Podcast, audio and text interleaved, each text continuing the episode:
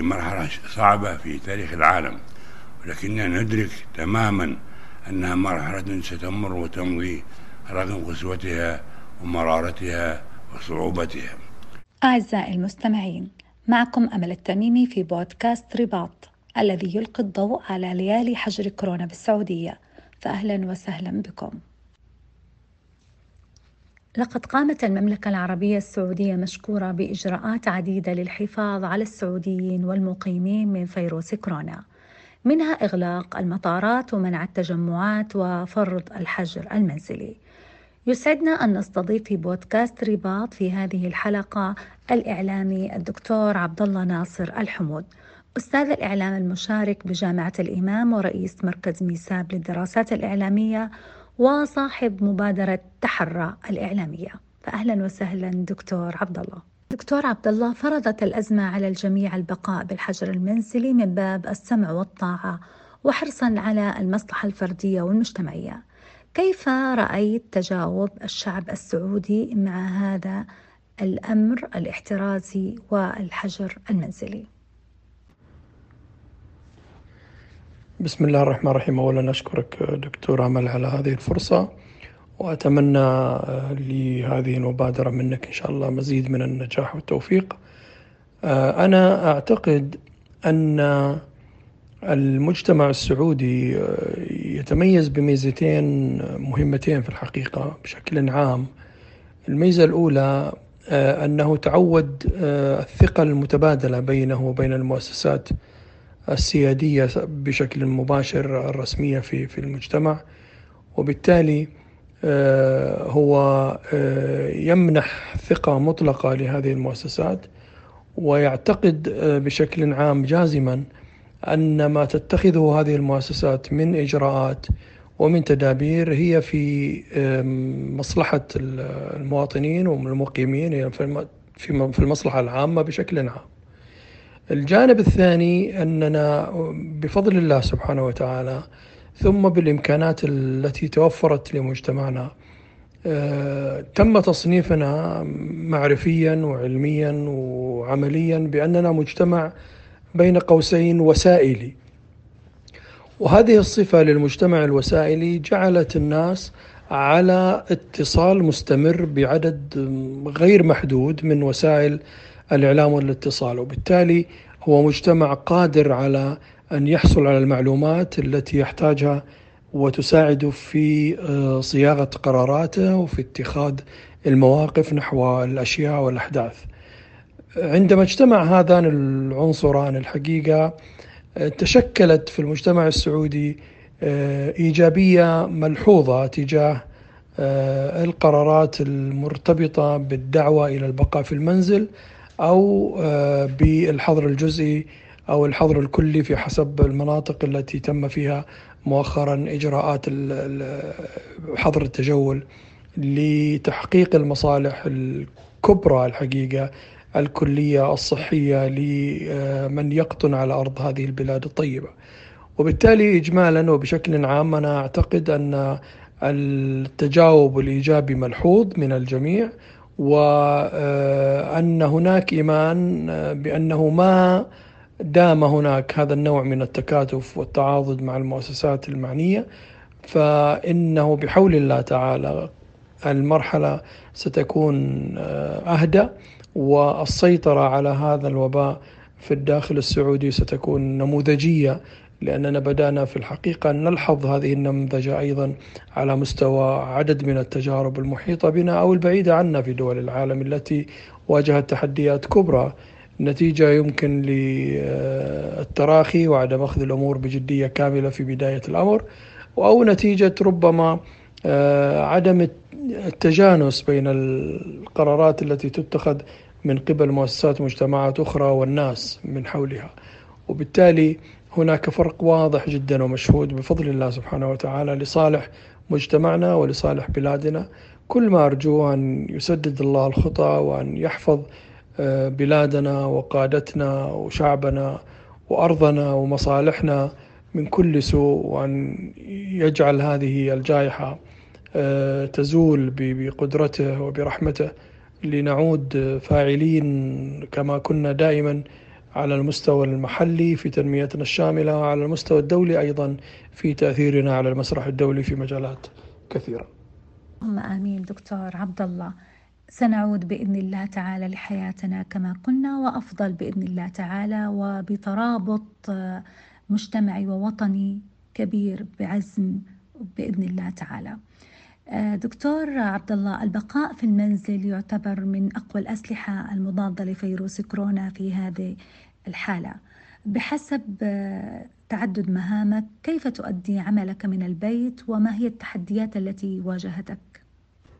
في الحقيقة العمل من المنزل أولا هو من حيث المبدأ بالنسبة لنا كباحثين وأساتذة في الجامعات ومعنيين بالجلوس الطويل على المكتبات وعلى القراءة وعلى البحث العلمي. هو ليس في الحقيقة شيئا غريبا. يعني نحن لدينا تجارب ومعتادين على الجلوس في المنزل والعمل لساعات طويلة في مكاتبنا الخاصة داخل بيوتنا. وبالتالي عندما جاءت هذه الجائحة واحتجنا إلى القرار الضخم والصعب جدا بأن يكون كل عملنا المرتبط بالجامعة هو من داخل المنزل ومن بعد سواء مع إدارة الجامعة أو مع المجالس العلمية مجالس الأقسام مجلس الكلية مثلا اللجان المختلفة التي نعمل فيها وتقوم بمهمات نوعية على مدار الأسبوع أو وهو الأكثر أهمية من خلال علاقتنا بالطلاب والتعليم الإلكتروني. وبالتالي دخلنا في تجربة بشكل سريع جدا.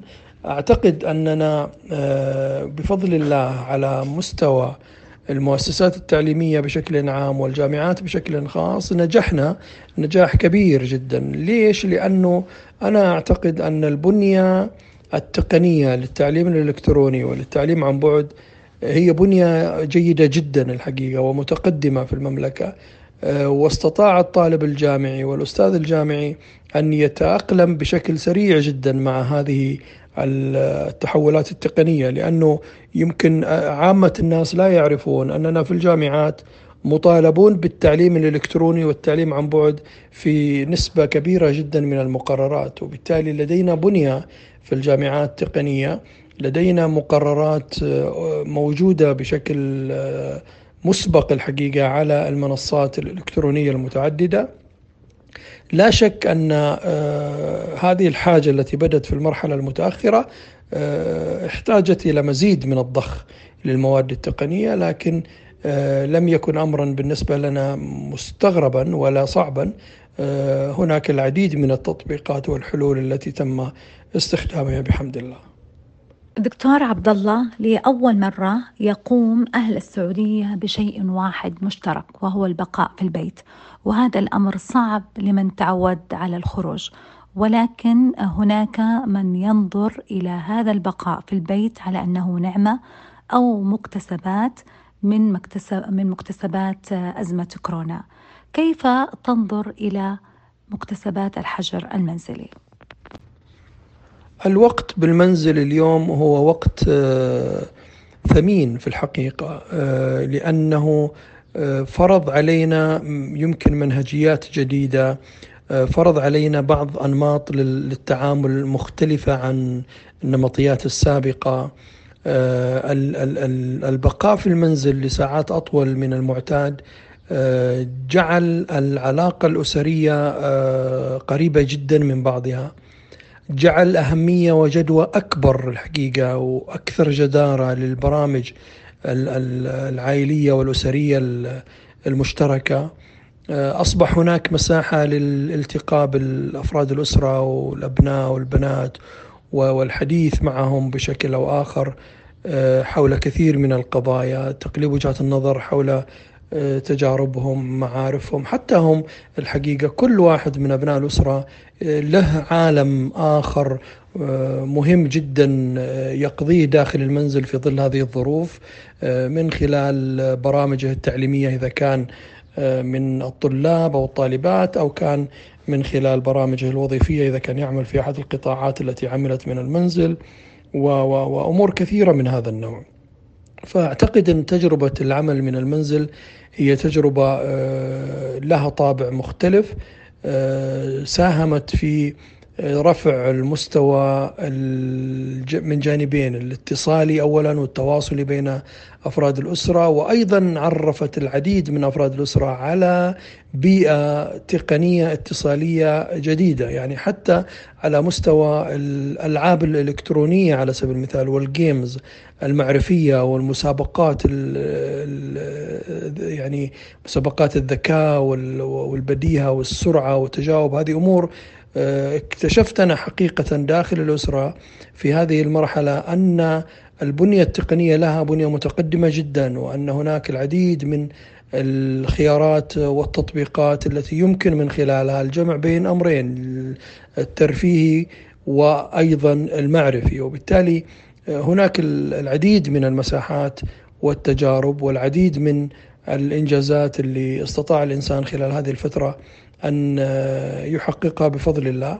وهذا ما يجعل آه، هذه التجربة رغم آه، مفاجئيتها ورغم آه، صعوبتها من حيث الفكرة والباعث إلا أنني أقول بأنه لعل في الأمر خيرة بأنه استطاع الإنسان في هذه المرحلة أيضا أن يعني يتعرف على أشياء كثيرة وأن يرتبط بشكل مختلف مع أفراد الأسرة وأن يبدأ يعني المجموعة داخل المنزل يتحدثون في أمور حتى مستقبلية بحول الله وحلول لبعض التحديات والإشكالات بشكل جمعي.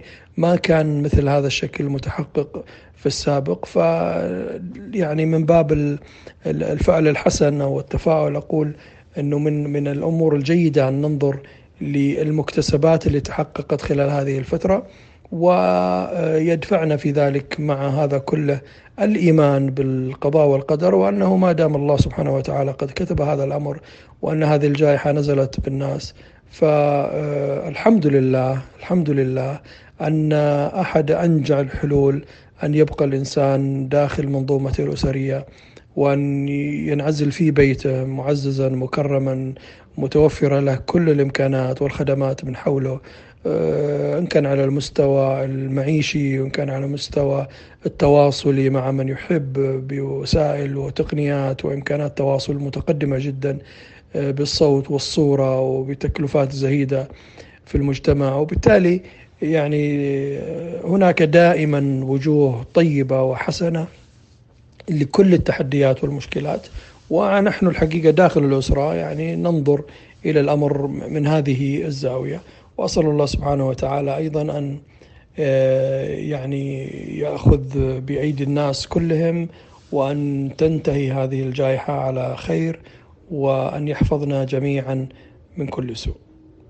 حقا دكتور عبد الله لعل في الأمر خيرة في البقاء بالبيت لدينا مكتسبات كثيرة اكتسبتها العوائل. من خيارات الترفيه وأيضا المعرفة.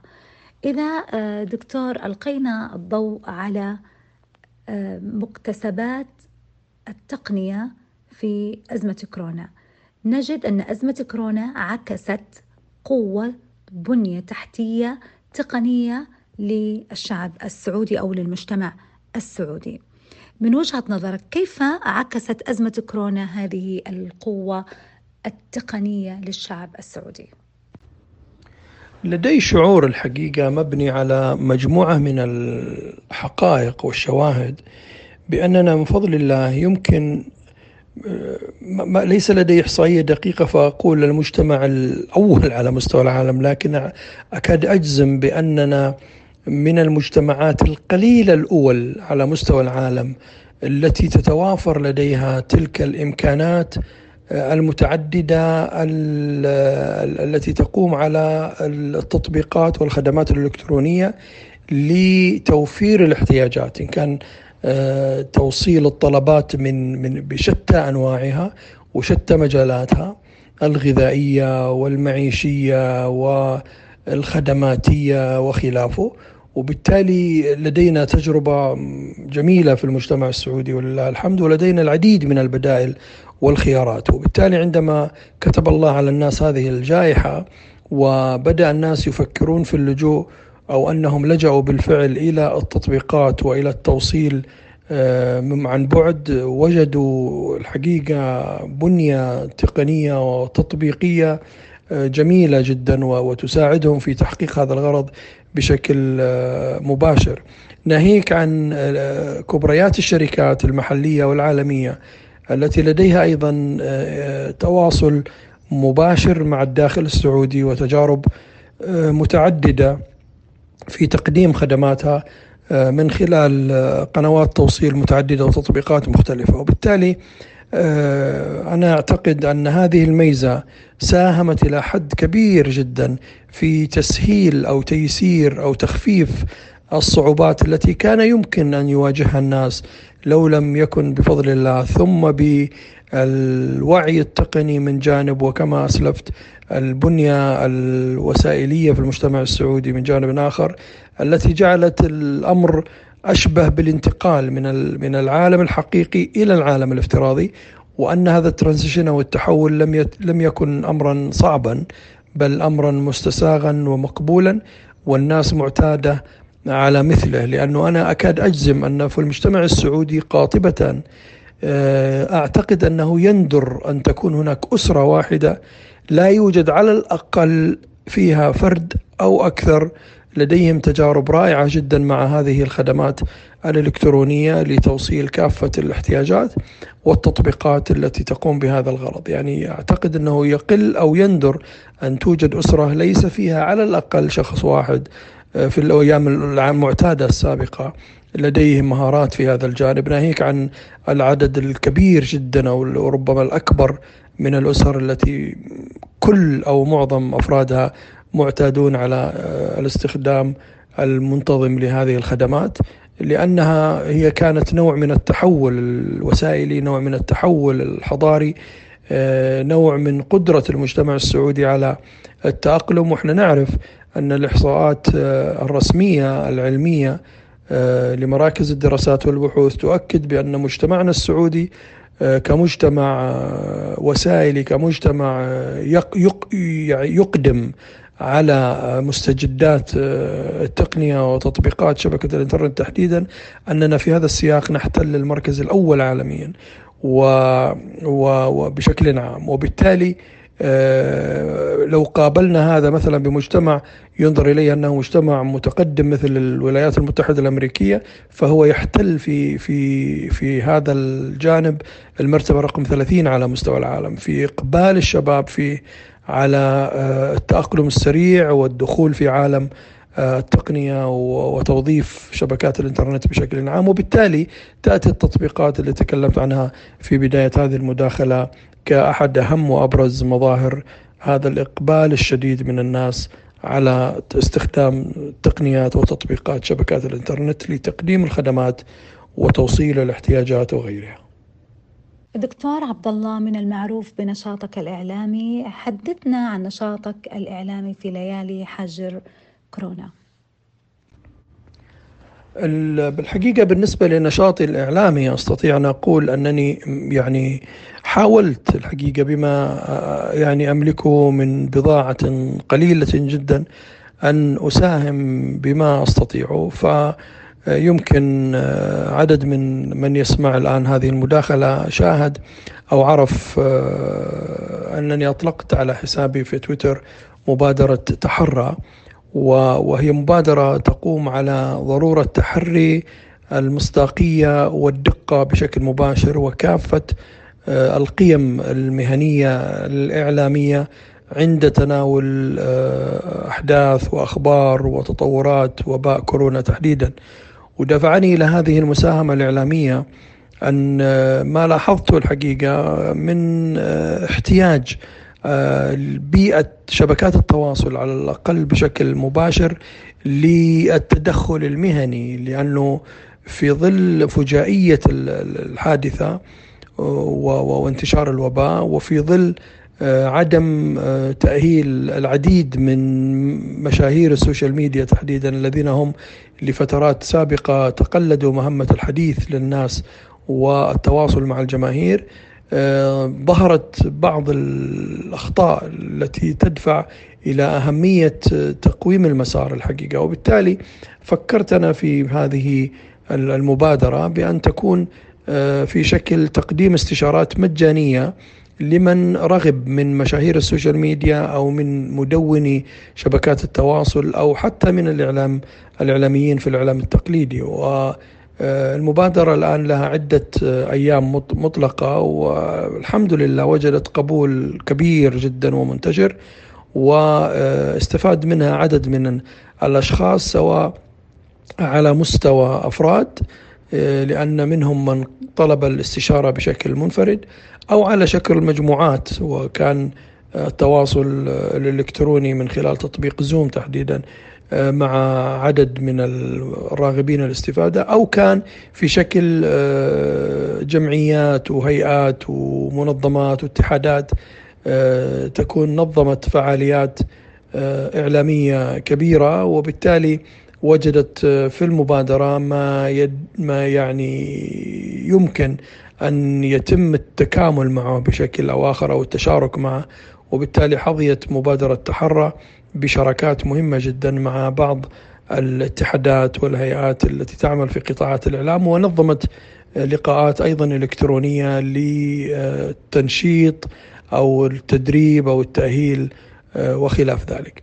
أمور أخرى في الجانب الإعلامي أن هناك العديد من المداخلات أيضا الإذاعية والصحفية والتلفزيونية التي أقوم بها عن بعد في عدد من البرامج عدد من القنوات عدد من المحطات في محاولة لقراءة المشهد الإعلامي بشكل عام والمشهد الإعلامي المتعلق بجائحة كورونا بشكل خاص. وفي الختام الإعلامي هو صوت ونبض الوطن شكرا دكتور عبد الله ناصر الحمود وشكرا على مبادرة تحرى الإعلامية. الملك سلمان حفظه الله يدعو إلى تحالف وطني لمواجهة وباء كورونا والشعب يستجيب. شخصيات وطنية سعودية هبت تنادي إلى تنفيذ الأوامر الملكية وبودكاست رباط يوثق هذه المرحلة.